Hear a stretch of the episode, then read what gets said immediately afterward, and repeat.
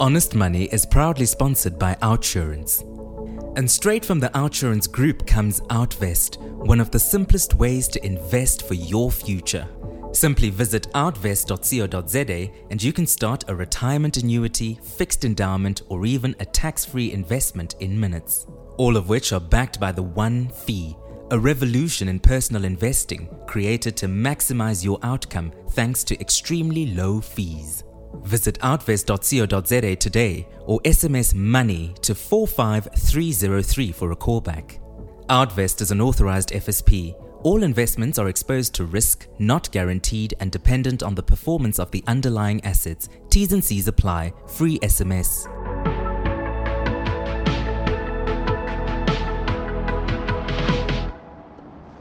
Hi, Warren. Um, my name is. I- I'd like to ask um, a question around how to treat a lump sum investment um, in the current market. Um, I understand the benefits of saving regularly um, and investing a little bit regularly every month into a unit trust or an ETF. Um, but how would one treat a lump sum investment at the moment? Do you invest it all at once? Do you phase it in over time?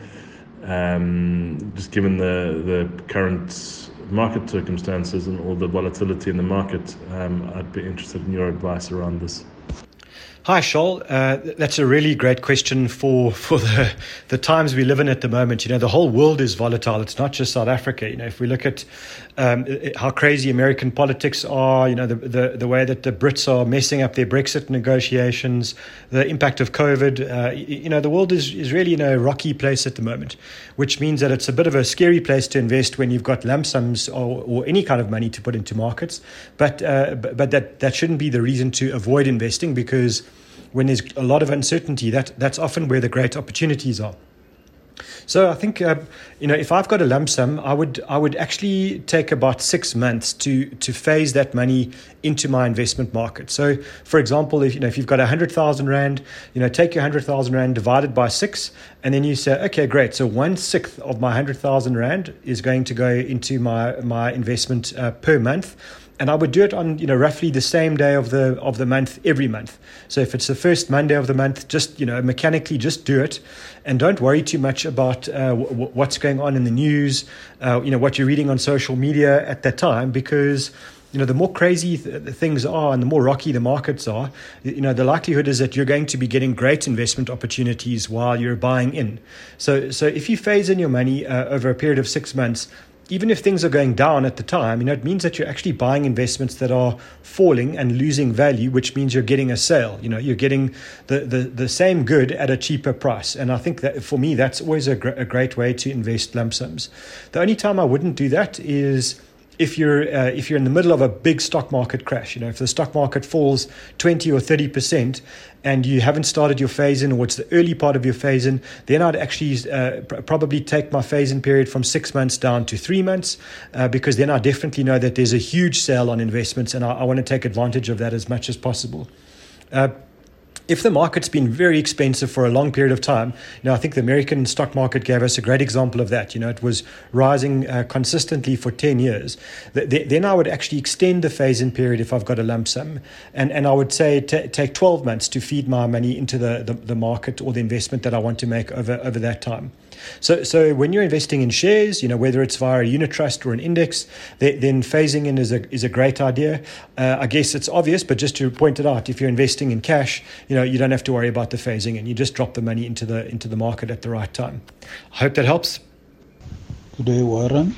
Uh, just a question that is so I'm asking myself is that how would one know if one is on track financially? Especially for someone who is constantly uh, contributing towards his tax-free savings account, having a ZAR account with easy equities and also an US, USD account. So how will you really, really know that you are actually on the right track financially? I'm actually thinking of the example of that lady that, oh, Julia. How does one come to the point that he is he or she is a Julia. Thank you very much. Wow, that's a fantastic question. You know, it's the it's really the the financial freedom question. How do you decide uh, if you're on track to financial freedom? Uh, and your Julia example is, you know, is a really good one to use. So, so I think just to start, um, you know, I think there are three steps to financial freedom. And, you know, the first step is you need to get yourself debt free. And that means all debt, you know, that means your home loan, your credit cards, mortgages, uh, vehicle, if you've got vehicle debt, all of that. So, so the step one is get, get yourself to, to the position of, of not owing anybody any money. Step two is you need an emergency fund, and an emergency fund is there for, for the unplanned expenses. You know, I think you know COVID has given us a great example of of why an emergency fund is so important. You know, some major event in the world can suddenly impact us in South Africa. You know, we go into lockdown, we lose our jobs, and, and we've got no money to pay the bills at the end of the month. So so I think the, you know, you know for me the ideal amount uh, uh that you need to have in an emergency fund is somewhere uh, from three to six times, or, sorry, three to six times your monthly expenses. So if you're spending 10,000 Rand a month, that means you need 30 to 60,000 Rand in an emergency fund. And, and that should be saved in a money market account or, you know, account linked to your banking profile, something that's, you know, really uh, easily accessible that pays you a bit of interest. Uh, alternatively, if you've got a home loan, uh, you, you, know, then you, you, you can store it in an, in an access bond in your home loan. Uh, but, uh, but, but those are the two ways that I would use my, my money in my emergency fund.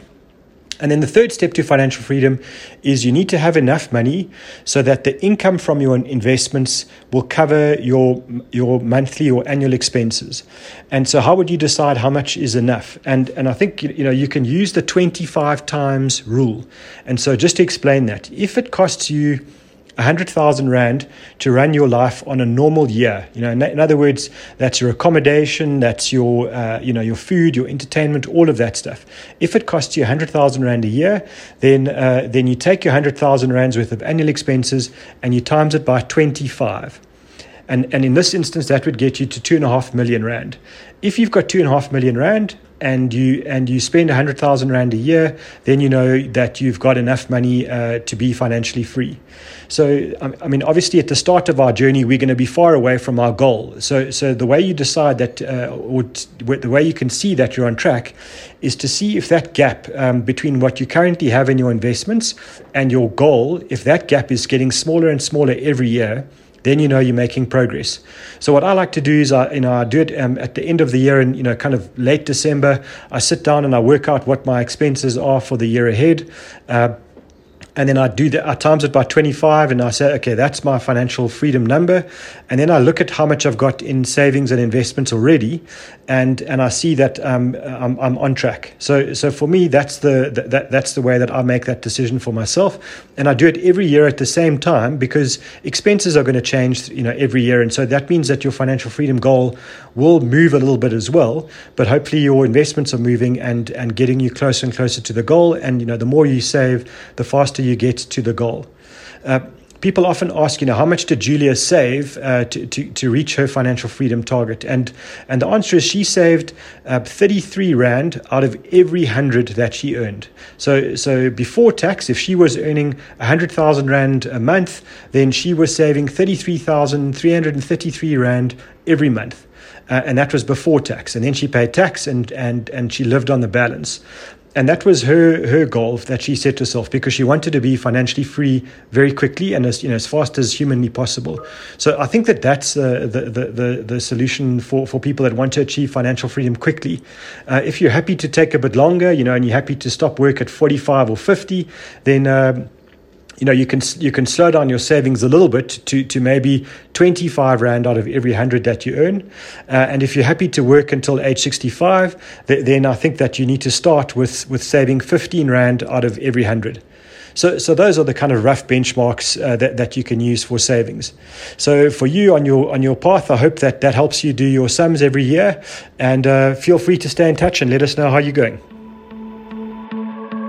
Honest Money was proudly sponsored by Outsurance. When last did you look at how much you're paying in fees on your retirement investment? Traditionally, you'll pay for advice, administration, and fund management, which could add up to 3% a year, sometimes more. Luckily, Outvest, powered by Outsurance, features the groundbreaking one fee. In comparison, you could pay as low as 0.2% in fees, which could boost your outcome by up to 60% in the long run. Yes, that much. Visit outvest.co.za now to switch your retirement investment or SMS money to 45303. Outvest is an authorized FSP. All investments are exposed to risk, not guaranteed, and dependent on the performance of the underlying assets. Savings on fees are compared to traditional investment fees of 3% per annum using a representative balanced fund. Fees may change due to inflation. T's and C's apply. Free SMS.